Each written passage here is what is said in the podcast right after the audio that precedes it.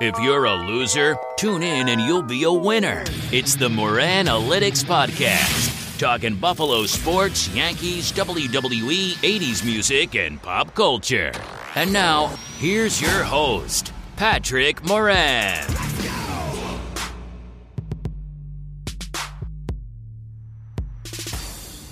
All right, what's going on, podcast fans?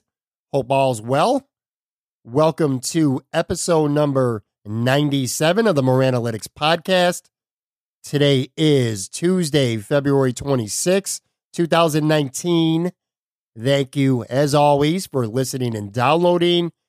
If you haven't subscribed already, please do so. Rate and review. That always helps tremendously. Got a little bit of a Moran Analytics podcast curveball for you today. Now, usually I have a sports media or an athlete guest. Truth is, I've always been kind of fascinated by the world of content creating on YouTube. I think it's a real big part of the present, and I think it's going to be an even bigger part of the future. So, on that note, today I'm going to welcome Sean Chandler, who has a very popular YouTube channel that I enjoy a lot. It's called Sean Chandler Talks About. We discuss how his love for talking about TV shows and movies ultimately led to him starting his own channel on YouTube, uh, the process that comes with it. And he's now grown that channel, by the way, to over 87,000 subscribers. Very impressive. We talk about what made him decide to start doing it full time. I get him to offer a movie review of Fighting with My Family about WWE star Paige, produced, of course, by The Rock. And we end by discussing my favorite video that he's posted to date, his top 10 episodes of The Office. I run down his list and he gives a few takes about each episode. It's a fun interview, and like I said, definitely something different for this podcast. Before that, more of the same. I'll be joined by my buddy, recurring guest Aaron Quinn from Cover One for another segment. He's become a regular on this show. Anyway, we're talking about the NFL Combine, which starts later this week. We're talking some potential Buffalo Bills free agent targets. We're talking about one guy. If we could each pick one person that we'd like to see the Bills sign, who would that be? Aaron gives us a couple guys to really keep our eyes on at the combine, including one guy that he predicts Bills fans will salivate over. From there, I run them through the Moran Analytics podcast interest meter, where I go through a series of sports and pop culture topics, and Aaron rates his interest on a scale of 1 to 10 for each. By the way, I got a pretty saucy Bradley Cooper take following the Oscars on Sunday. I'll have both those chats for you in just a minute. Real quick, regarding that Sean Chandler interview that I have, I discovered his YouTube channel when I was searching for stuff on The Office. As many of you know, I've been running a six part countdown on my blog, power ranking each and every one of the 185 episodes of The Office. And that just concluded Monday with my top 30. You can go check that out, the entire series at moranalytics.com. I'll put a link in the show notes as well. Maybe the funnest thing that I've ever done, if I'm being completely honest with you. A lot of work, though. Spent several weeks binging that show again, and I took notes and I was slotting each episode where I thought they fell in regards to power rankings. And then I spent several hours putting together six different posts for the blog, a lot of photos, a lot of images, things like that. It was fun, but again, it was a lot of work but it was definitely worth it. Good feedback from Office fans. Totally worth it. And like I've said, soon, in fact, very soon, now that I've done that countdown, I've gotten it out of the way, I'm going to be launching the Finer Things Club on here, which is going to be a semi recurring segment where I'll have different sports media, athletes, fans of the show, guys like Sean Chandler from his YouTube channel coming on to talk about The Office. We'll do something different each time a specific season, a specific episode, a character, a moment, all kinds of different things. It'll be a lot of fun. That'll be soon, but let's get to today first.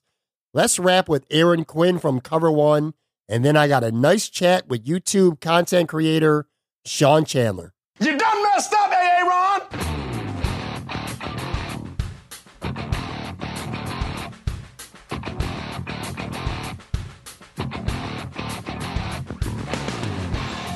All right, I got Aaron Quinn from Cover One on. Dude, you becoming a recurring guest on the show, one of my favorite. We got to come up with a name, though. That should be our homework between now and next week. We we got to come up with a pretty cool segment name. You got to have, it's all about branding. You know what I'm saying? Absolutely. I'm like a, uh, bad carpet stain that you're just not really able to get rid of. I'm just going to keep showing up. So maybe we can do something along those lines, something with carpet stain. But no, yeah, no, we'll have to come up with something. I'll, I'll uh, grind my gears a little bit over the week and get back to you. I was following you on Twitter Sunday night, and you're not a fan of the Oscars, are you, man? You, you don't like watching those award shows. What's up with that? Yeah, dude. So it's been a few years now. It's award shows in general, and I to get on social media, I'm on all the time, and I'll get on and just see people constantly posting about it. And I just don't personally get the draw to watching them.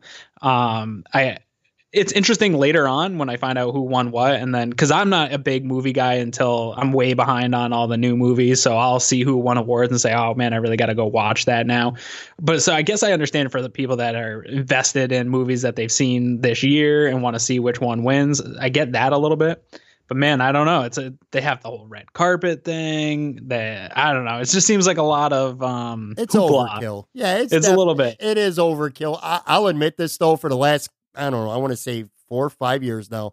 I've actually watched all of the Best Picture nominees. I've seen them all through hook or crook, whether it was at the movies or one of those underground links. I've managed to watch all of them, including this year for the last couple years. I don't know what it is, man. I just like tuning in and, you know, for years I would watch the Oscars, and I know where you're getting at because if you don't watch all these movies, what motivation you have to watch it because sure. you're talking about shit that you ain't even seen yet. So I kind of use that as a reason to want to watch them, and I've done that for the last couple years. I think they got it for the most part right on Sunday. I'll tell you what though, let me give you a Bradley Cooper take, man. All right, I got to give you one. Yeah, dude. does he roll out of bed and decide that you know what I'm gonna fucking be a singer now? Because I mean, good looking dude. He's an actor. He's an Oscar nominated actor, Oscar nominated director. And then yeah. he just decides that I want to be a singer. And then he lays down a track. It's super Gaga. handsome too. Fucking, Jesus Christ. That leads to my other part of this take. Number one, it's like, yeah, I'm going to be a singer today. Next week, is he going to say, you know what, I'm going to play in a PGA tour, go out and get a set of clubs and fucking, you know, go to the range a couple times. And then he's going to be playing Pebble Beach in three weeks, shooting two under.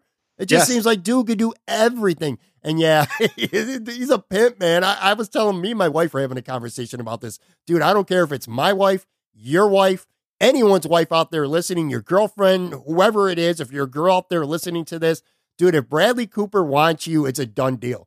It's Hell as simple yeah. as that. I said I'd be kind of disappointed in you if you didn't hook up with him if he wanted you. He's probably, and I say this half jokingly, but he's probably the least likely person in the world to ever get accused of sexual assault because every female in the world probably wants this dude.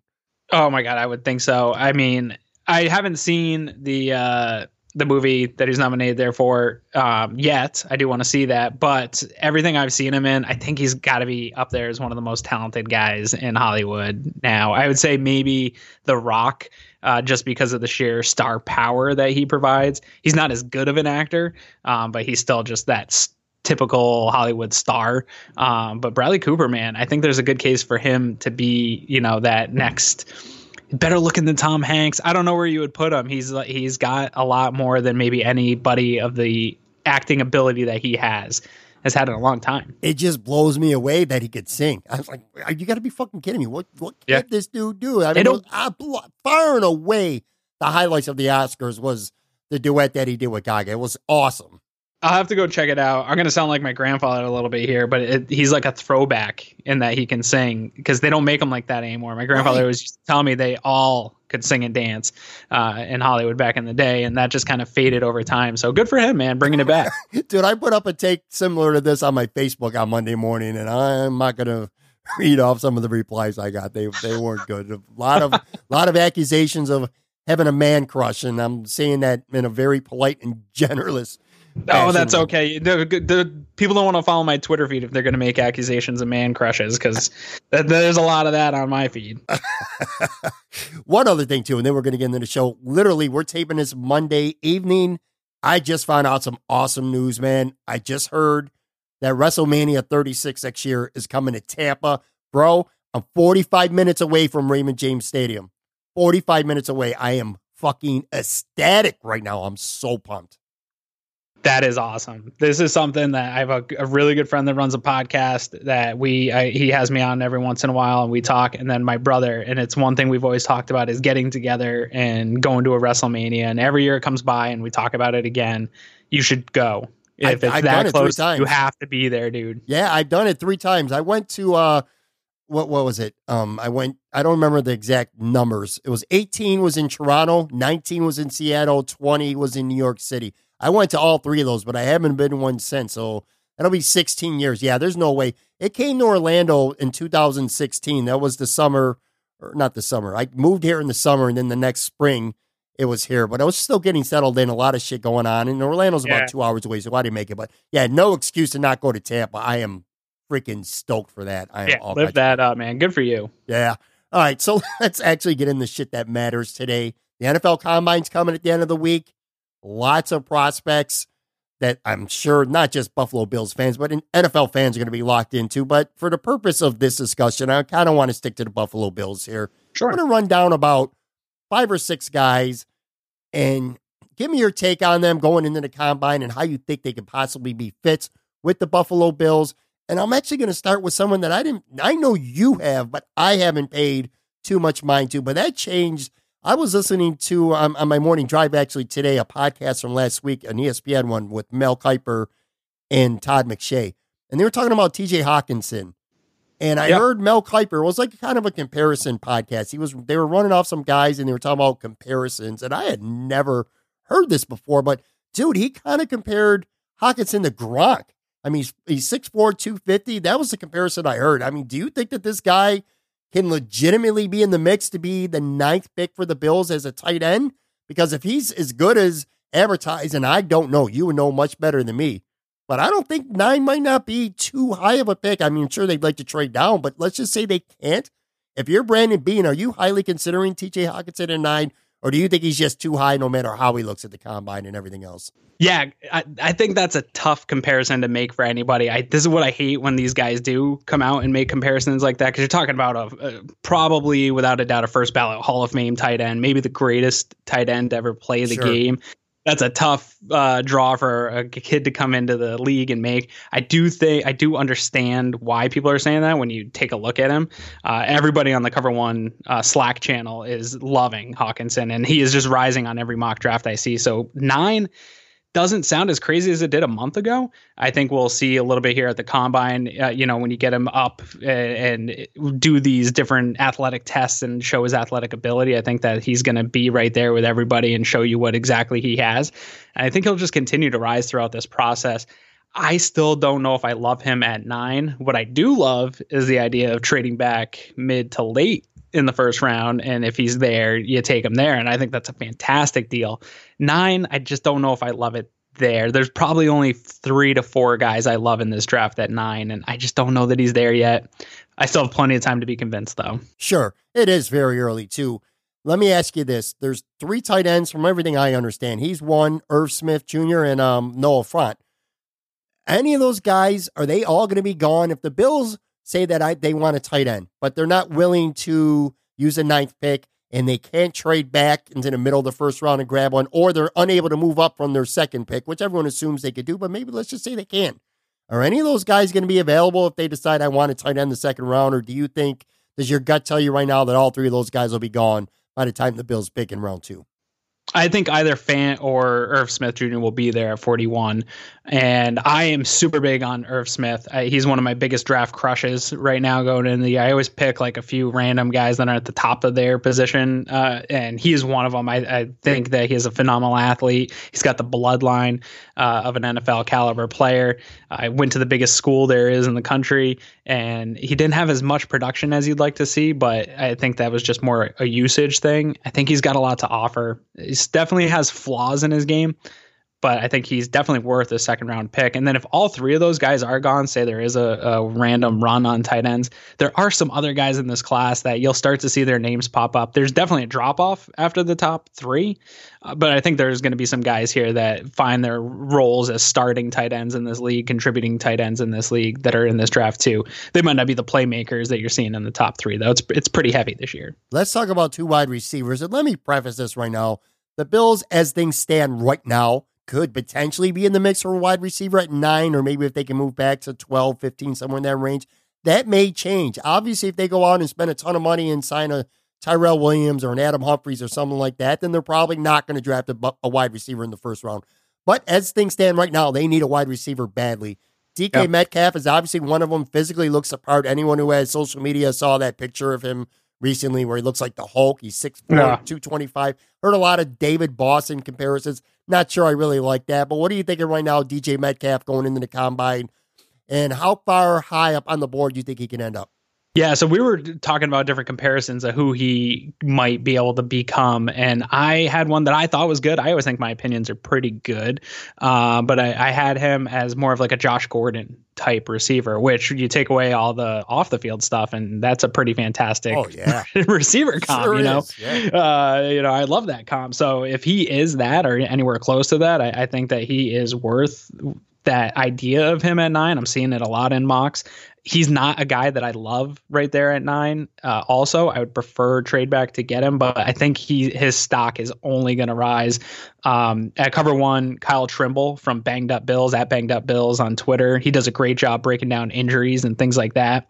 Um, eh, he did an article on DK Metcalf and really calmed a lot of my nerves about the injury and that being something that's going to be any type of long term impact on him or affect his draft draft stock. So that made me feel a little bit better about him, but I think he's going to blow the combine away. People are going to see that ripped, you know, talk about a man crush right here. I'm probably going to get hit on uh, Twitter pretty hard for this, but you see him running down the 40. He's probably going to have one of the fastest 40s of wide receivers, and uh, he's just going to he's going to blow everybody away with his athletic ability. And I think his stock only goes up. I think so too. I think when it's all said and done, he's going to be one of those guys who. I think a lot of Bills fans are going to talk about him with that ninth pick, at least going into, like I said, free agency, and especially if they don't land a decent receiver in free agency, I think I think he's going to be a big name out there. Here's another one. I don't think he is as well liked by most fans as DJ, DK Metcalf. Different type of receiver too, completely. Marquise Brown. He's only like about five eleven. I've heard a lot of DeSean Jackson type comparisons. I'm not saying the Bills don't need a downfield, you know, threat like he would bring, but is that something you think they could do in the first round? A small burner who could stretch the field? Do you really think that's in the recipe or something they might do? Because I'm eh, I don't know if I'm I'm feeling that. I don't love I don't love it to be honest. I mean, it depends. I'm still all about the trade back, so it depends how far back they go and how much else they get. But I really think that this class, I'm not worried about getting a first round wide receiver. I think that they're going to be able to get a guy and bring him in that can p- compete to be the best wide receiver in this class later in the draft. I think it's a deep class. I think there is some gems in this class to be had. Uh, so I'm not worried about finding the guy, even if they trade back in the first round. And I don't know that Brown is the guy that is going to be the biggest receiver out of this draft. I think that you have names like Hakeem Butler, uh, you have uh, Kelvin Harmon, you've got Metcalf, obviously, Deebo Samuel. I think a lot of these guys have the chance to be just as good or better than him. A big a guy I'm huge on is uh, Terry McLaurin. Had a great Senior Bowl, Ohio State wide receiver. He reminds me. Um, Eric didn't love this comp at cover one, but he said it was okay. So that's probably the best I've gotten out of him so far. Uh, but he he reminds me a little bit of Robert Woods, just a really good oh, wow. route runner faster than you think he is. You know, he doesn't look that fast, but then he just breaks away from people and he's not scared to block. He's not scared to get his hat in there and big special teams guys. I think that's what the Bills might be looking for. Let's switch to the offensive line. I'm still not convinced that this guy's going to be there at nine by any means. But I also, again, referring back to that Mel Kiper McShay podcast, you were talking about Jonah Williams, and I never knew this. And I probably don't know shit, but he has the versatility to play guard or maybe even center going forward. I thought this guy was purely a left tackle. Clearly, I'm wrong. I think that is primarily what they're saying. We had Jordan Reid on our podcast to get ready for the combine. He's one of the cover one scouts. And I asked him straight up, I said, is this stuff just kind of Twitter, draft Twitter rumors that he's, you know, maybe not fit to play tackle in the NFL? And he said, no, I think it's very realistic that an NFL team gets their hands on him and moves him into the interior, uh, probably at guard, uh, but his body size is more for that. And he definitely has the technique to do it. So he's a much smarter guy than I am, Jordan is. So I take his word for that. And I don't know if I love the idea of taking a guard at nine because it's definitely not going to be Quenton Nelson. If there was a Quenton Nelson, about to go there with you. Yeah. I was about to say I absolutely hate the thought of having a guard at nine. But then you think of Quenton Nelson last year went at six, and I mean, I'm pretty sure there's not a Colts fan out there who's complaining right now. But it's kind Oh, of yeah, unfair no. to compare this guy to him. Yeah, if there was a Quenton Nelson in this draft, I'd, I, I'd almost be ready to trade up for him. I'm not really, don't attack me on Twitter for that. I'm not really going to trade up for a guard, but uh, I don't think there is anybody that's going to come into the league and be a Quenton Nelson at all on this offensive line uh, class. But there's some good guys, and I, I don't know, I don't like him at nine, uh, but I he's definitely a guy that if you trade back and you know he could really fill, I think the guard spot, or the Bills might see him as a tackle. You just don't know. What about Jawaan Taylor? He was diagnosed on Monday with a mild hamstring strain. Won't perform at the combine. I really don't know that that means anything. You don't think that'll have any effect on him at all when it comes to a Bills evaluation, do you? Because again, we talked about this last week. I think it was last week where there's a lot of mock drafts out there right now. They got him going nine to the Bills, probably more than any other player I've seen right uh, at, Yeah. to this point. It's making more and more sense to me. He is a guy that, you know, I kept saying guys that I'm not happy with at nine. I'd be okay with him at nine. I think he might be the best tackle prospect, and it's a huge area of concern. You want to keep Josh Allen upright. Uh, you saw that the Indianapolis Colts made a really big, uh, made that a big part of their success is keeping Andrew Luck upright. So all for it there. I don't think that him not participating in the athletic par- portion of the combine matters. I'll be interested to see where he weighs in at. I think I know that he had to really get his weight down to a playing level, so that's pretty hard to do. As somebody that's uh, tried to lose weight his whole life, it's not always easy to get down to the weight you want to. but uh, uh, for a big guy like that to get down to the playing weight they're trying to get him at, I think will be interesting to see. But yeah, no, I don't think his stock's going to go up and down based on. Yeah, I wasn't looking forward to seeing him run a forty, and I don't think the scouts really care either. You know. Right. Before we move on from the rookies and the prospects, maybe Yeah. one or two guys that you're looking forward to seeing at the combine that may not be, you know, the the the draft nicks out for them out there, household names, so to speak. A couple guys who might not be upper to mid first round guys right now, but you still really want to see them. Yeah, so I am really interested after the conversation we had with Jordan Reid to see Kelvin Harmon, uh, the wide receiver. I also really want to see Andy Isabella, uh, a UMass guy, little short white guy, kind of that Patriots slot receiver mold guy when you think about that. Um, he had a ton of success, huge production at UMass. I want to see when he gets in the room with all these guys that are going to be stepping to be NFL wide receivers. Does he fit with those guys and can he compete? I know it's the combine, so they're not competing, but how does he test to those guys and how's he look just being around those guys? I'm interested to see that. Um, and I think he'll interview well during that process. Uh, other guys that I'm interested to see, uh, really the running back room really intrigues me because I think right around that fourth, fifth round is going to be a sweet spot for the Bills to get LeSean McCoy's potential replacement. And there's some guys in this draft. I don't know if they'll be there, but Darrell Henderson, Devin Singletary, guys that, you know, uh, Henderson uh, played in Memphis, and you don't really know what you're getting at a guy from Memphis, right? It's not the biggest school in the world. Can he put up the kind of production that he did in the NFL? We're going to get to see him up close with these other NFL running backs, and Singletary's the same way, a, a Florida international guy. Can he be an NFL running back? You're going to see him test with some of the best, and a guy that Jordan Reid, again, the guest on Cover One podcast the other day, told us was Trayveon Williams from Texas A&M. Little dude, he said he's going to burn at the combine. He's just a burner, and he said, you know, he's a really good running back to potentially down the road pass catching type guy that would fit really nice with the Bills. So that might be something to keep an eye on. Good stuff.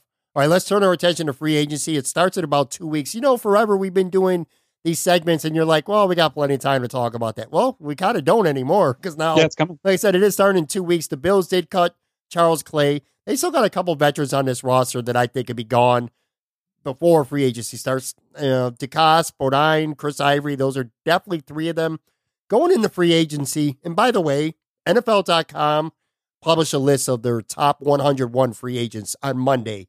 And to tell you, to put in perspective how active the Bills may end up being, they got the fourth most cap room in the NFL, and the highest Buffalo Bill free agent on that list was Jordan Phillips, who comes in at number 82.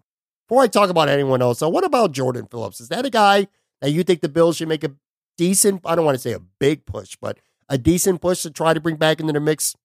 I'd like to see him back. I'm actually surprised that he's not back yet. I they must be negotiating uh, this whole time. I would have thought the deal would have gotten done by now. He fits really nice with what we're trying to do. Especially after losing Kyle Williams, it would be nice to go into free agency in the draft knowing that you at least have that depth there. I think he's a really uh, good player for this team and a nice rotational piece. And we know Brandon Beane and Sean McDermott want. If I think Brandon Beane said it, he said if we could have nine guys that were just good quality rotational guys, that would be the preference at the defensive line. So I'd like to see him come back. I don't know if something's holding up negotiations or he wants to kind of test what his market is. Um, I do trust that Beane is not going to overvalue him. So, uh, so that makes me feel good. But it, it's going to just add another hole if we don't get him back. You know, there's a free agent out there that doesn't seem on the surface to make much sense. Well, it would make sense, but I don't think anyone's thinking about. But I'm going to tell you this right now. I got a feeling in my gut that the Bills are going to take a run at Tevin Coleman. Okay, I've heard I, that I just, in certain places. I, yeah, I, see it happening. They could easily get rid of Chris Ivory. Hell, they could even get rid of LeSean McCoy. But even Coleman signing might not necessarily mean McCoy's gone. It'll definitely mean Ivory's gone. But that's just a playmaker. I could really see him fitting into this Brian Daboll offense. And uh, why not? Why not take a run at someone like him? I think it depends where this market goes. I don't think running backs are going to get paid that great. They just don't have the value. So you might be able to get guys like him uh, on a pretty decent friendly deal. Uh, so I would be totally happy with that. I do think that the running back draft class is stocked with guys that present similar uh, things that Coleman does, and you get him younger and you get him on a rookie deal, which is Brandon Beane is going to like that contract control. Uh, but Tevin Coleman has production in the NFL and you could be a really good rookie, but if you don't have uh, guaranteed production in the NFL, you might not ever get that production. So it's definitely a tough decision to make. The way I feel the running back room should be addressed is bring in a guy, draft a guy, grab an undrafted free agent or two, keep uh, Shady and Chris Ivory all through summer and let it just play out in training camp and the best three remain on the team and see you later to whoever doesn't make it. They have the money to have that room, have a little bit of money invested into it going into camp, and then just, you know, whoever wins wins the job. Let me ask you this, okay? In a perfect world, a team like Buffalo or any team for that matter, they would address all their needs in the draft, all of them, mm. because you yeah. get guys cheaper, you get guys that you want, that you're scouting, that you're bringing in, that you get to develop, uh, you know, under your organization. But yeah. obviously, things are don't work out that way. Now, you look at the free agency list. Now, money's not a factor. Now, the Bills are not going, they're going to be active, but not careless. Brandon Beane, and I'm paraphrasing that, but that's kind of what he was alluding to that how they're yep. going to approach free agency. What is a position or two that you would prefer to see the Bills address via free agency as opposed to the draft? Because again, the draft is the preferred method, but you, you know, if you need a, a number one or two wide receiver, a tight end, an offensive tackle, maybe a defensive end, you know, five, six different positions. You're not going to get all those, you know, starter impact players via the draft. So you got to get something in free agency. What's a position or two that you really would prefer to see them go the free agency route for? Offensive line, really across the there's holes still everywhere, even with the uh, signing of Long that we did. I, I, still think that any of those positions are open to signing, and you have guys like Daryl Williams out there, Roger Saffold. Uh, there's a couple other bigger names. Trent Brown's a guy I think that's going to command quite a bit of money. Yeah, Daryl uh, Williams. Yep. Yeah, Daryl Williams, another guy. Obviously, some connections there. So I think that is a place I like bringing in a vet, just because sometimes it does take a rookie a, quite a while to get their legs underneath them. Obviously, we didn't see that last year with Quenton Nelson. More and more rookies are able to come in and play, but that's a position I would like to get at least some bets because they're not going to be able to address it all in free agency or the draft. There's just too many holes there. So totally fine with that. And then another one is tight end. Uh, it's another position where I want a guy in free agency, and then I'd really like one of the top three guys in the draft because rookies just don't tend to produce at the tight end position. Even the top, you know, guys picked in the top three rounds don't always come in and produce right away. So I would like to get the the tight end of the future locked up via the draft, but really get a guy that can come in and contribute right now for the next whatever one to two years, maybe on a three year deal. Uh, it doesn't have to be the best tight end in free agency, but just a guy that can come in, knows how to block, can catch, can be a reliable target for Josh Allen. That's all I'm asking for. And I think you get that in free agency. Let's just say you can have one free agent, realistically, one out there. Anyone you want. Who do you, who who are you having the Bills sign? Again, they're not getting Demarcus Lawrence. You know what I mean? They're not getting Jadeveon sure. Clowney. Semi realistically, you could have semi realistic. All right. Who are you going to? Well, I was going to say until, until you made it semi-realistic. Uh, Eric brought up a great point about overpaying a little bit, or not even overpaying, but paying his value for Grady Jarrett. I would be totally willing to do that, but I think I don't think there's any chance the Falcons let him even come close to sniffing free agency. Uh, so outside of that, if I had to pick any of these guys in free agency, geez, I I think I would still get into the mid round there of I think I'd go with Trent Brown. I think uh, he showed enough protecting Tom Brady, and I, I, would like to make an investment into Josh Allen if he is the future. Uh, make a make an investment there, and then really build your line around that. Um, with you on the unit, my I really like Matt Paradis or Mitch yeah. Morse, but especially Matt Paradis. I really think they could get a really good, solid veteran center anchor. I'm not sold whatsoever on Spencer Long starting at center or starting period. I think right now Spencer Long is insurance. He could start if they can't do better. You know what I mean? But they did not sign him in February and say, all right, we're done with center now. That not by any means. No, no, definitely not. I, I think there's a legitimate chance they do try to make a shot at Paradis, and it, that'd be uh, a guy that I'm totally happy with. All right, let's move on before we wrap up. The More Analytics podcast interest meter, same thing we always yeah. do. Just going to run off a bunch of topics for you. Scale them one to 10, use fractions if you want. One being you don't give two shits, 10 being you're all kinds of interested. Maybe you have a quick take or two along the way. All right, you good? Let's do it. All right, man. ESPN reports that Pittsburgh will not trade Antonio Brown to the Patriots or to anyone in the AFC North, and their preference is for them to go to an NFC team. 6.3 and I don't really, they don't really have a ton of leverage. I don't think in this uh, trade, you know, it's going to come down. I heard only three teams were calling last week, so it's going to come down to whoever's willing to give you whatever you can get for this guy because he's not part of your future. So take what you can get. On average, how many tweets do you see per week from Buffalo Bills fans asking, "What would you trade for Antonio Brown?" God, I've been so guilty of it once or twice. I'm not going to lie to you. I don't mind talking about it. It's the same people over and over again trying to drum up it uh, i'm down for having a conversation about it but i see it a lot on our feed. I just i don't even think it's close to something that's realistic it's for not. brandon beane and i don't even just not there's so many things about it that don't make sense. I'd be stunned it's if not he ended happening. up I, yeah. I don't not that i'm some kind of bills insider but i you know i have a relationship with some players i've talked to some people. It's not happening. It ain't happening. it's not happening. Let's no, move I, on. Lakers 10th in the western conference right now three back serious danger of not making the playoffs. LeBron has not missed a playoff since his sophomore season. A 9.2. I am one of the biggest LeBron haters you'll ever meet in your life. And I think that this is all his karma coming in together. His uh, he's destroyed the chemistry on this team, the way he acted in, uh, towards the trade deadline. I think they have a good enough team to be a playoff team. And if I'm the number one seed, I'm hoping that LeBron doesn't become an eight seed because you just don't want to play him in the playoffs. But I hope that he sits out this playoffs. I think that he should never have left Cleveland and did this for his own personal brand. And so shame on him. I hope he misses the playoffs. I'll tell you what, I am not a Skip Bayless fan. I hate Skip, but he called him LeBron blames after yeah. this weekend because he's blaming everyone else except himself. So I actually, for once, I actually agree with Skip. I thought that I do too. Yeah. All right, just a few days left before we hit March, and the Milwaukee Bucks have the best record in the NBA. That is a 8.3 for me. It, I'm about a year behind on the Bucks being a hot team. I, last year, me I was too. telling everybody, "You got to watch these guys are the team to beat. They're going to be the team to beat." And I was back a year on it.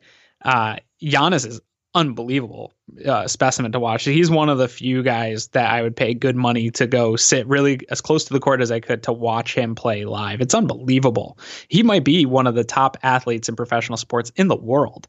Uh, so it, it's incredible what they've put together there. And I would, as much as I'm a Bulls fan and I, I hate to see a team so close to Chicago succeed, I think it would be really cool for Milwaukee to get a team even into the Eastern Conference Finals, but definitely into the finals would be super cool to see. You know, I love your take there. Giannis is one of the most underrated athletes in sports right now. Dude, his team's number one in the East. He's I never hear talk about him for MVP. It's all yeah. Harden or Westbrook or Durant. And don't get me wrong, those guys are great, but this guy is unbelievable. He's definitely one of the more underrated athletes in all of sports.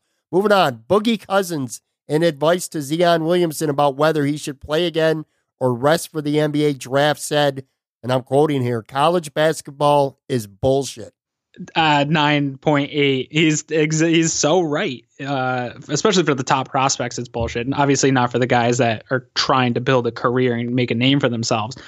I hate everything about the NCAA and the fact that it is a monopoly on amateur sports that these guys are literally they have no choice but to go this route and make billions of dollars for the NCAA and schools.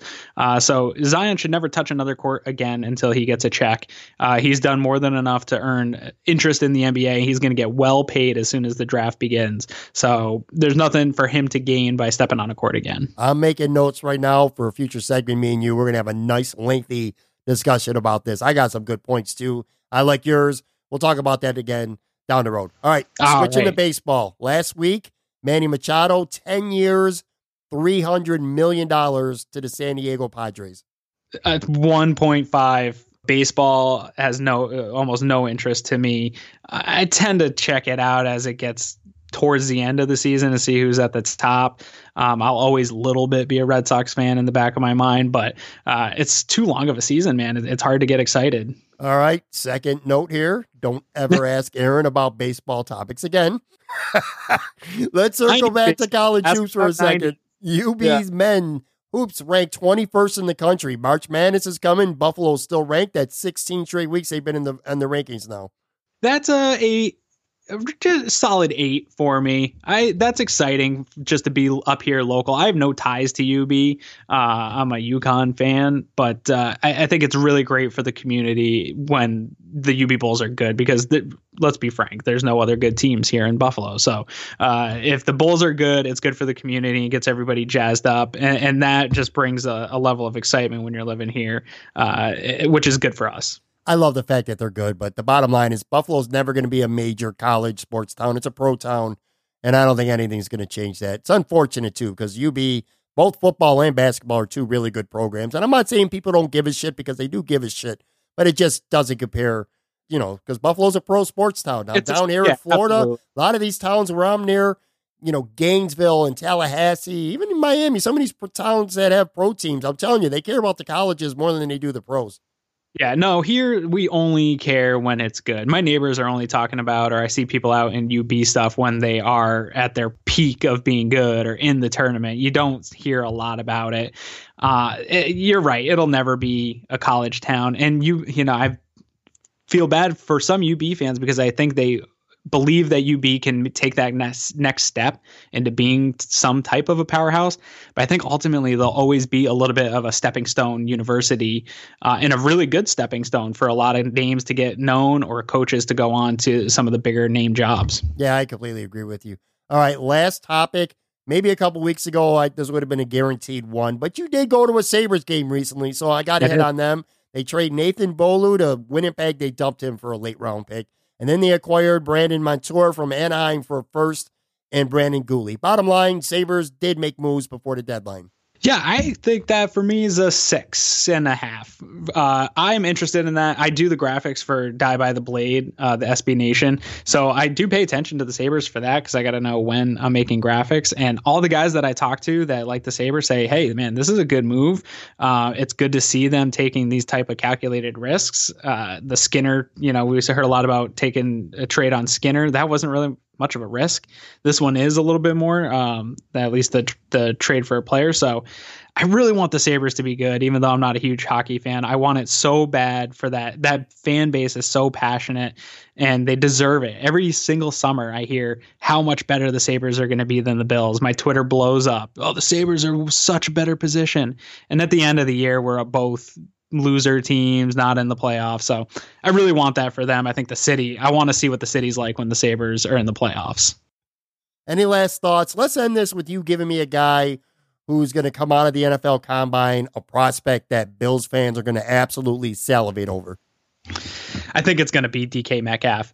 I you're already seeing people wanting him at nine. I'm not there yet. I think that he's just going to blow people away at the combine. We haven't seen him in a while. Uh, obviously, the injury kept him off the field. When people see him running around in those tights, doing the things that he can physically do with the muscle mass that he has and the sheer size that he has, I can't see fans not coming away just salivating over him.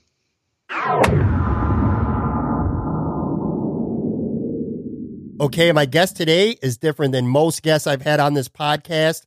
He's not in the sports media, he's not an athlete. He is a YouTube content creator that I've become a big fan of over the past few months. He started talking about movies and TV shows and such as a hobby, and he's grown it into a channel big enough now that he's now doing it full time. I found that interesting and I wanted to talk to him about it. So I'm joined right now by Sean Chandler from the Sean Chandler Talks About YouTube channel. What's going on, Sean? How you doing? I am doing great. Uh, it's not just that I've gone full time. Today is my first day officially full time, not having to go into work. So I am doing great today. And thank you so much for having me. How does that feel? It's got to be a huge adjustment for you to to transition into full time and you know not go to your quote unquote daytime job. I mean, this is your daytime job now, right? I mean, last night is when it really hit, where I was like, I have nowhere to be. Mondays don't matter anymore. There's no such thing as the Mondays because I can do whatever I want tomorrow. and so it's a it's a really strange adjustment to know I am my boss. I determine the schedule and I have to motivate myself to get things done to make the money. Sure. I was initially drawn to your channel because I did a search for stuff on The Office, which we're going to talk about that in a few minutes. It's okay. my favorite TV show ever. But I wanted to say right off the bat, what made me stick around to your channel is that I think you have a really nice rapport with your viewers. I feel like you're having a conversation with them as opposed to just talking at them. You know what I mean? If yeah. that makes sense. I think you have a really good rapport with your viewers, and it feels like you're having a conversation with them about a movie or a TV show. Right. Right. And I think that goes back to just kind of my history. I started the channel in my mid 30s.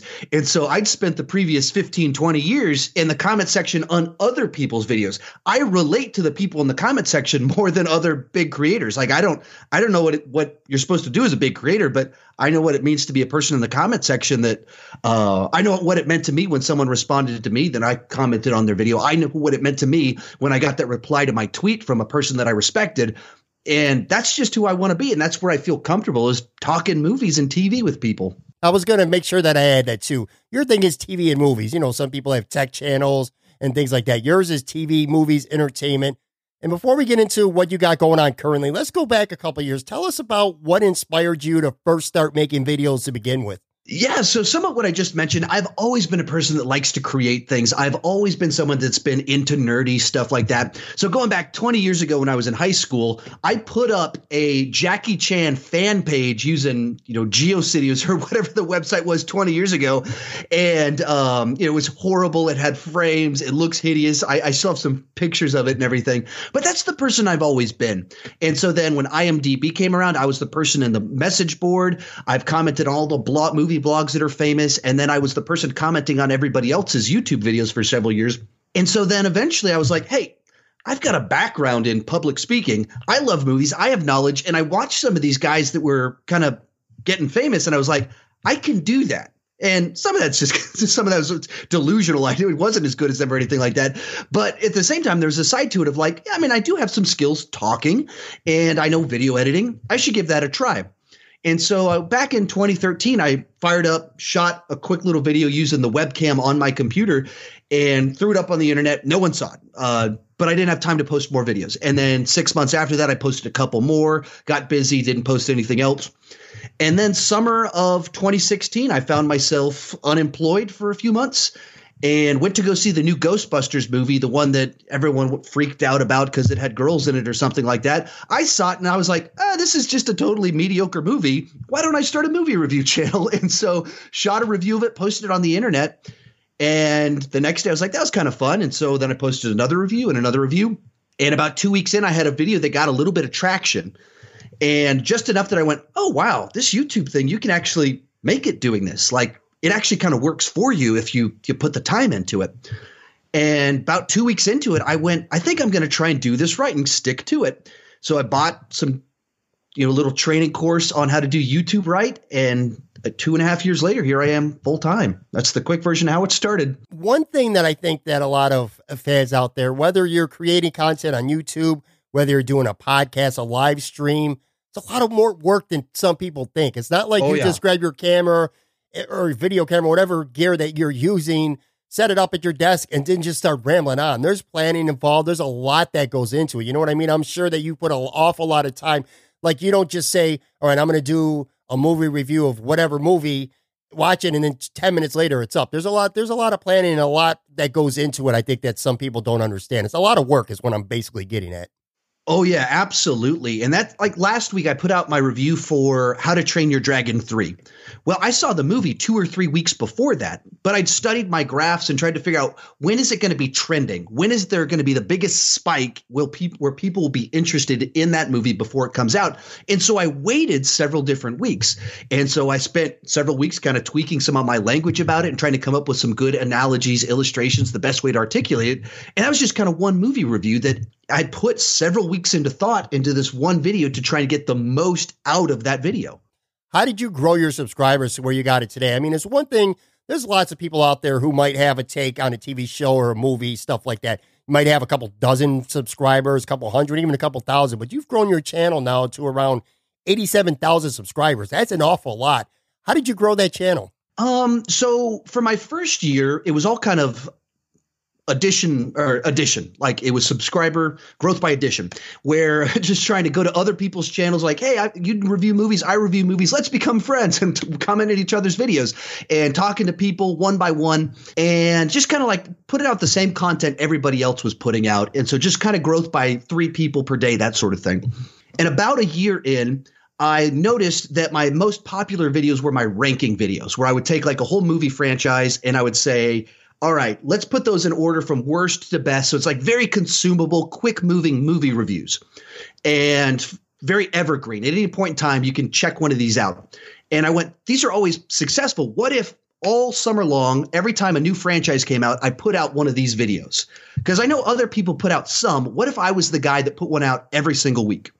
And I did that, and consistently they outperformed my re- movie reviews. So then I started doing two per week one for a classic franchise, you know, Indiana Jones or something like that, and then one for uh, whatever the new release was and started getting traction doing that.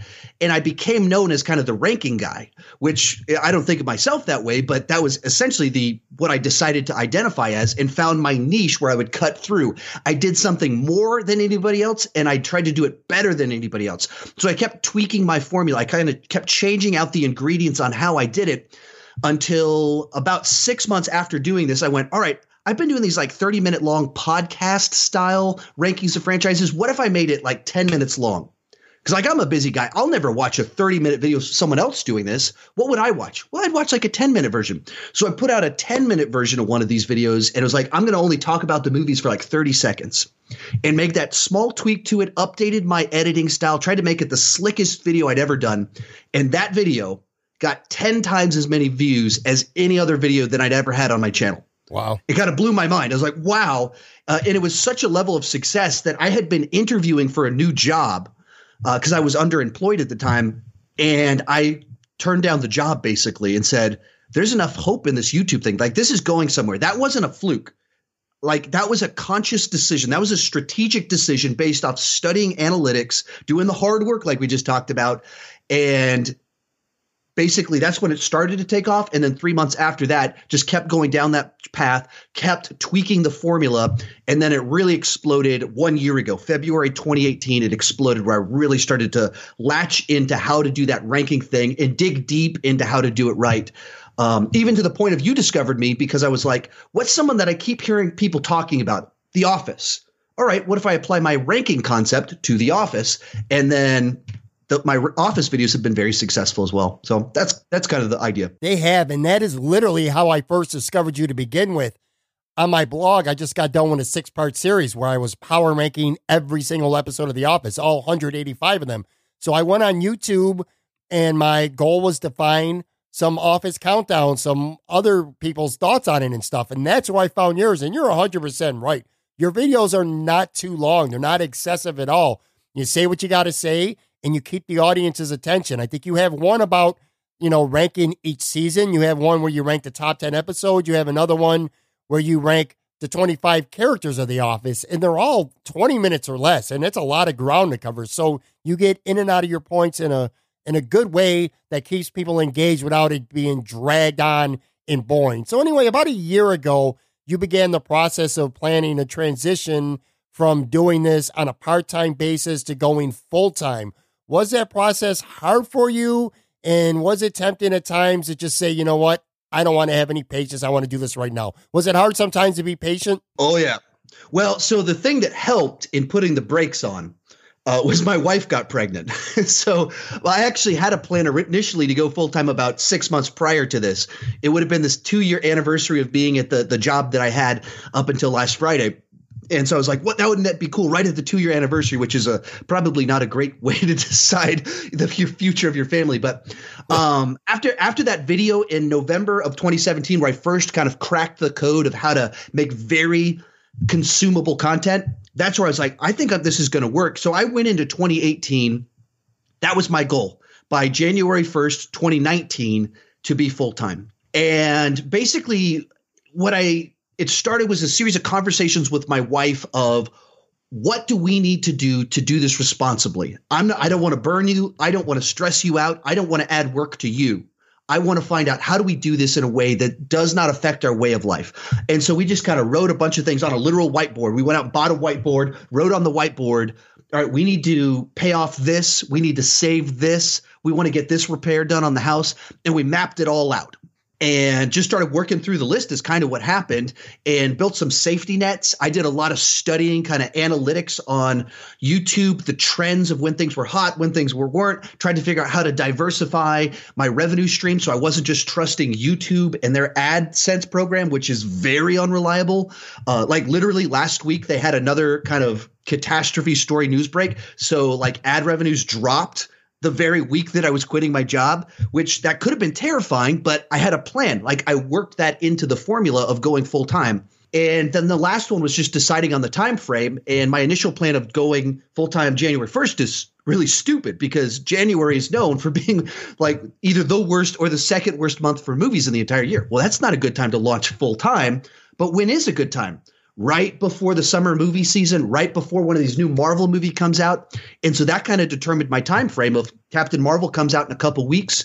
And this gives me some ramp up time to really jump on that wave and uh, be successful. But yeah, I was just studying analytics and making sure that my wife was okay with what we were doing and she could sign off on it, that I wasn't just jumping off a cliff with her and pulling her off. I'm with Sean Chandler, YouTube content creator. Sean Chandler talks about channel. I'm sure the most fun has got to be seeing a video be successful for you and people commenting and enjoying it. That's obviously a good point. What do you think is probably the hardest part about being a YouTuber? Something that maybe the average person might not know much about. Um, I mean, the obvious one is people. People are the best part and the worst part. You know, people love what you're doing. You get to have great conversations with them. You meet a bunch of people that become your actual friends. Like there's some other movie reviewers that are people that I message on Facebook more than I message my real life friends. And so that's awesome. But then, you know, you have people that just don't stop to think about the fact that I'm a person Right. And they don't stop to think about the fact that I actually read the comments. And as we talked about before, I try to be in the comment section as much as I can and respond to as many comments as I can. And if it's a slow day, I will read every single comment that's left and try and heart, like, or reply to every single comment. But so then that means every single moron that says something rude, or ha- I have a lot of young followers that they're not thinking about how what they're saying is read by me. And so they'll just say something just cruel, mean spirited, and I'll try and graciously respond back to them. Sometimes I get a little bit short with them. I wish I didn't do that as much, but I'll respond back to them and be like, oh, sorry, man. I love your com channel. I was just joking around. I didn't think you'd see this. And so there's a side to it that you just have to grow thick skin. You have to get used to uh, your the things you're insecure about being exposed by people. Like I'll be thinking like, oh man, in that video, I, I, I have a I've noticed afterwards I had a pimple or something like that that's just bright red on my forehead, you know, something like that. And then twenty thousand people saw it, and pe- a couple people are commenting on it. Well, that's not fun. right. people point out things like that, and so that's probably one of the ones that's been trickiest for me is uh, dealing with that because I want to be in the comment section. I want to be interacting with people, but sometimes it's like I have to step out of it because it gives you a very distorted view of the world because people either think you're the best person on the planet or they think you're a moron and they tell you that directly. And so that's the one for me. It's just the people are the best and the worst part of the whole thing. You know, whether you're creating content on YouTube or you're a sports writer, an athlete, I've talked, had so many conversations on this podcast. It's kind of the same deal like with on Twitter You just have a you have a lot of fans, a lot of people who mean well, but you do have that small percentage of people who are just trolls and they're going to say whatever they want to say or whatever they got to say to get you going because their sole intention is to incite a reaction from you. You know, like I said, I've talked to a lot of sports writers who, you know, they just got it. I've seen some of the tweets that they have to deal with. You know what I mean? Some of these people. So I can't imagine. You know, I don't have time obviously to sit there and read all of your comments on your, but I'm sure, like you said, there's got to be a small percentage of people who just really get under your skin, and it's got to be a big challenge to just be able to have that thick skin and be able to blow it off. What tips would you have before we move on for somebody out there? Because there are a lot of people out there right now who are aspiring to be a YouTube content creator. What's the best advice that you could give someone who's thinking about starting it? All right, so I'll give you a few real quick ones. First one is if you're thinking about starting, just do it. Just start. Don't worry about if it's going to be good or not because it's not going to be good. Your first stuff is your worst stuff. You can I haven't pulled any of these my early videos. They're all still on there and the frame rate, the lighting, my the way I'm talking, my energy level. Is it hard for you to watch sometimes? Is it hard for you to go back and watch some of those the yeah, first it, it's early awkward. Ones?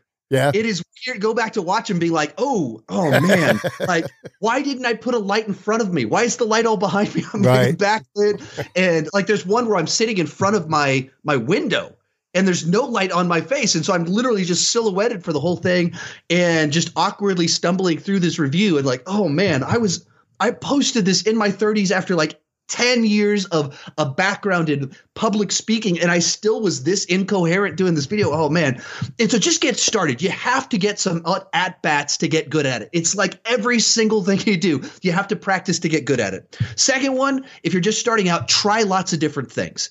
And I mean, copy whoever it is that you want to be like. Don't stay copying. That's not a long-term strategy, but when you're starting, you just need people to emulate. You need people to be role models and try and do what they're doing and figure out you, what you're good at. And you'll try and do some stuff and it's really unnatural and you go, oh, that's not me. But you'll do other things. You'll be like, this feels like me and infuse your personality into it. So that's when you're getting started. And then if you want to do it seriously, if you want to start making money and really growing, you got to do the hard work. You got to look at your analytics. You got to study how YouTube works and keep up on the trends and all of it and uh, learn best practices with thumbnails, titles, all that stuff. You have to do the work side of it. You can't just throw out things and expect it all, all to just kind of come together. That's not the way it works. It's too big, crowded of a space now. You have to do the hard work if you want to cut through. And finally, you have to find your niche. You got to find the thing that you're the best at, that people identify you with this specific thing. Like if you start and you just do movie reviews, there's a hundred thousand people doing movie reviews.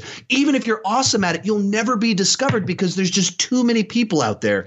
And so find your niche, work hard at it, and just get started. All right, that's solid advice. Moving away from the business aspect of it. By the way, you posted, we're taping this on Monday, airing this on Tuesday morning. You posted a review of Fighting with My Family on Monday. Plenty of WWE fans listen to this podcast. I think that they're interested. I'm certainly interested in your take. You gave it an A minus for quality and an eight, eight and a half out of 10 for entertainment. Now, of course, I'm going to refer fans to go see the full review on your channel, but give us a quick condensed version of why this movie worked for you. Yeah, because it, it it's a sports family dramedy.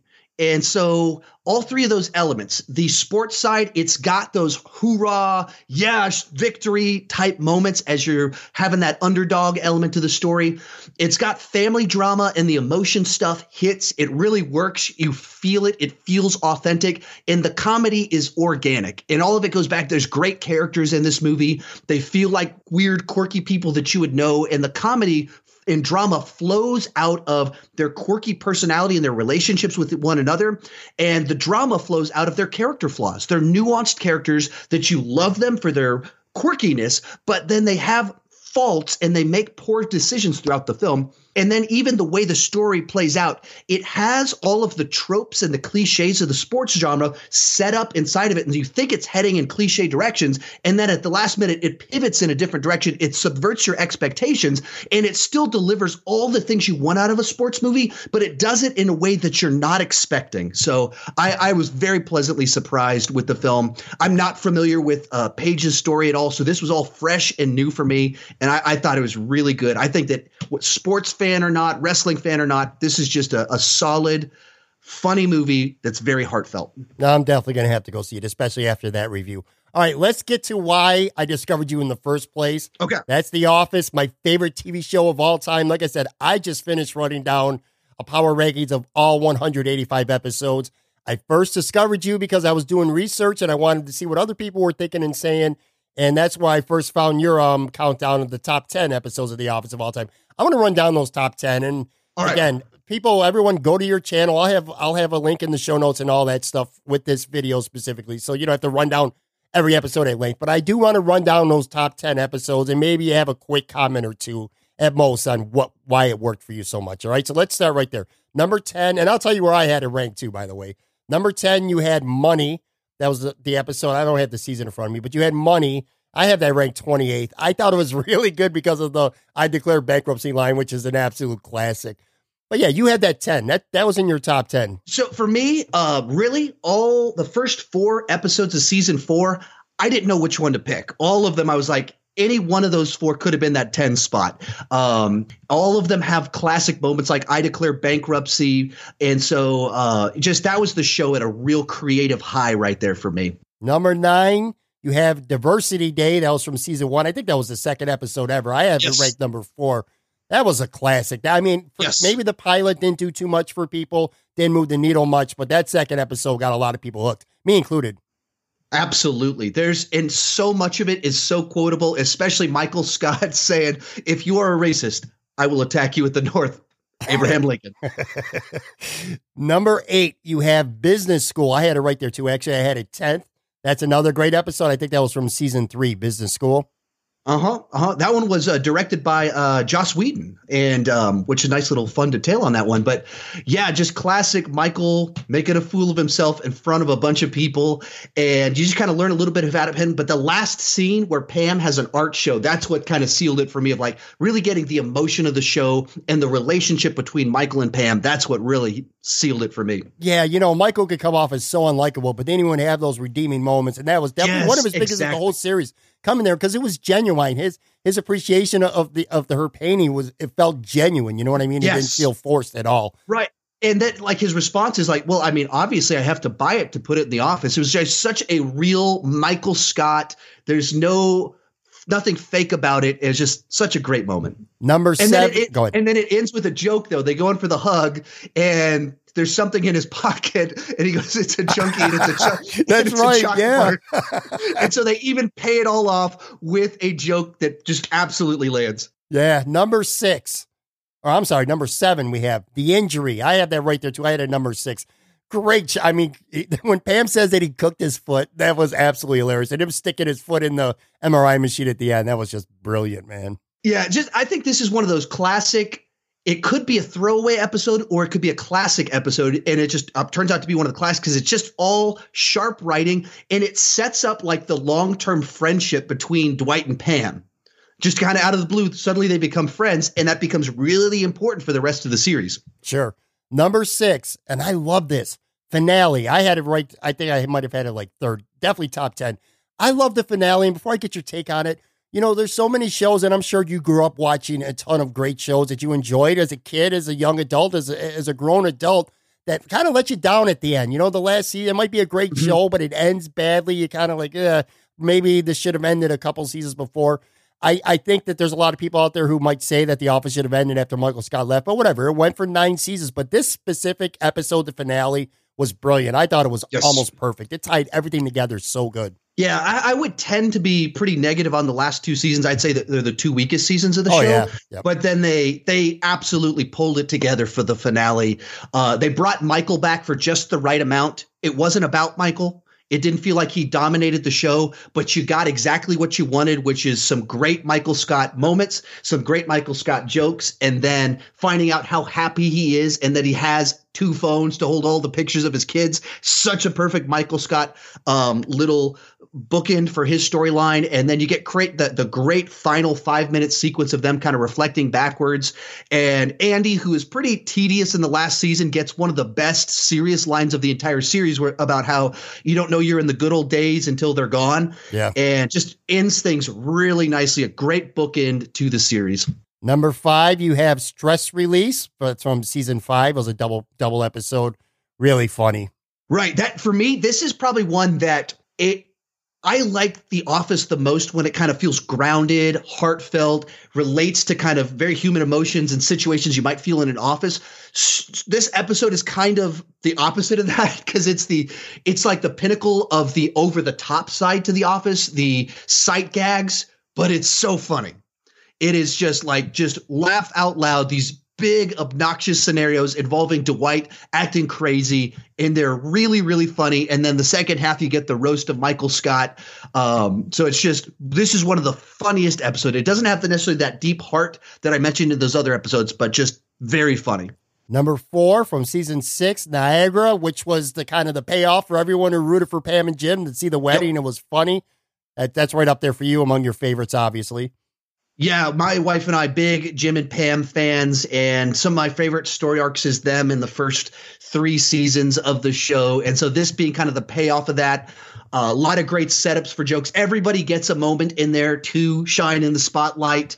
And so just very the type of episode that just puts a big smile on your face whether the laughs or just seeing them getting married and even the way they did it like all right i know michael's going to do something crazy so let's have our backup plan and and then having the payoff line in there where jim goes you know you know plan a was uh, actually marrying her years ago and so we're on plan c. Number three the season premiere of season three gay witch hunt yeah, this one for me, I think this is the first episode that my wife and I watched. And so, because this TV show is kind of like the defining TV show of our marriage, of this one that when we are newly married, discovered it and started watching it, and we've been watching it on loop ever since. This one, we have a ton of nostalgia for it.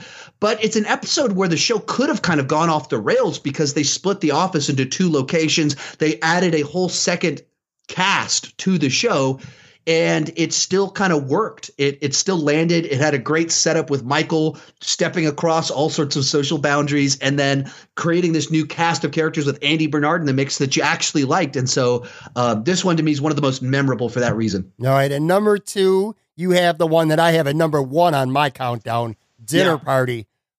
just, it's just it could have been so it's awkward, but it's so funny at the same time. It could have been a disaster, but it was brilliant. I thought.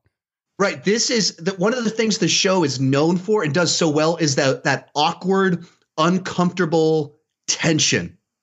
And it's funny because it's there's a reality to it that you can rem, it reminds you of something such a situation you've really been in. And this episode to me is the peak of that awkward tension humor. Uh, the whole episode, beginning to end, you're like, oh, this is so uncomfortable. If you're old enough and know enough people, you've been in enough of these situations where you've been to dinner parties.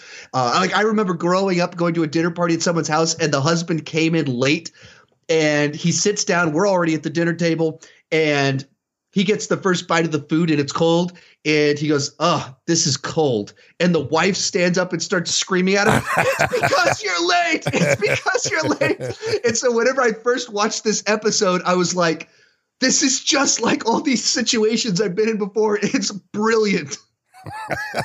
All right number one and i have this very high as well. You have season two finale casino night. Why is that number one to you going back to is a lot of it's the same stuff as where Niagara made it very high on the list. It's what uh, the other kind of climax for Jim and Pam of uh, he tells his feelings first kiss kind of everything had been building up to that point in time you get the payoff of all of that but even before that right out of the gate the opening scene you get this great moment where they're about to have a casino night and toby lives off all this great list of reasons why this is kind of probably not the best place to bring a bunch of Boy Scouts into our dangerous warehouse catered by Hooters and gambling.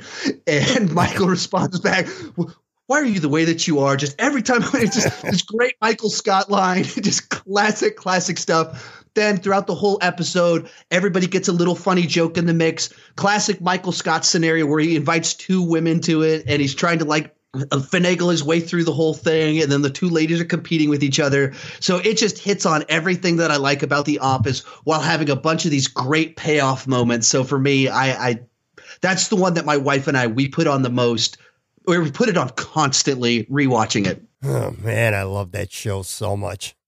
All right folks follow sean on twitter at kirk never died and check out his youtube channel. Again it is called sean chandler talks about and I'll put that in the show notes as well. Before I let you go, tell our listeners one more time about what we can expect on your channel going forward and tell movie and TV fans out there listening why they should be subscribing to your channel.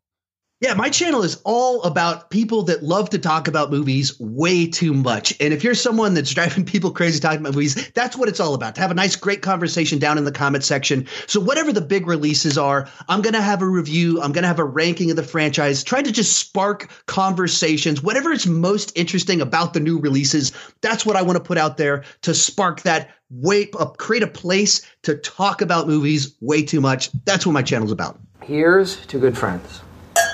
Cheers. Cheers. Cheers.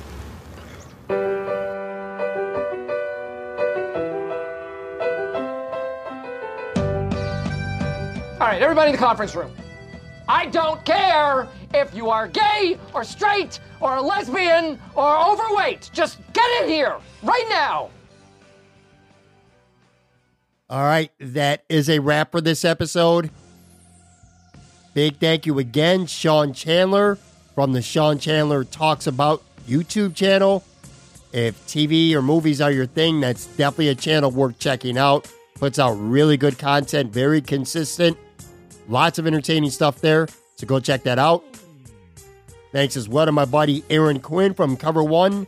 Had another segment down on the show with him.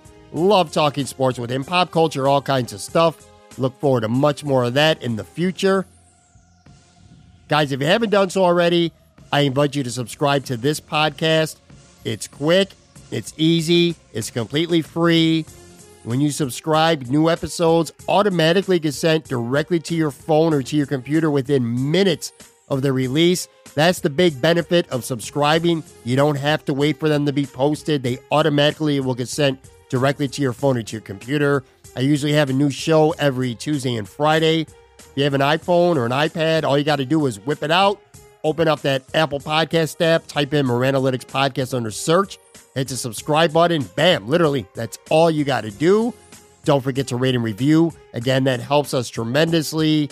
If iPhones or iPads simply aren't your thing, or if you prefer to get your podcast elsewhere, you can also hit us up on Google Podcast, iHeartRadio, Stitcher, Spotify, pretty much anywhere future award winning podcasts are found. Don't forget to follow me on Twitter for updates, news, takes, God knows what else. You could do that at Pat Tweets. Enjoy the rest of the week. Have a safe one. Talk to you guys again on Friday. I'll catch you on the flippity flip. Bye.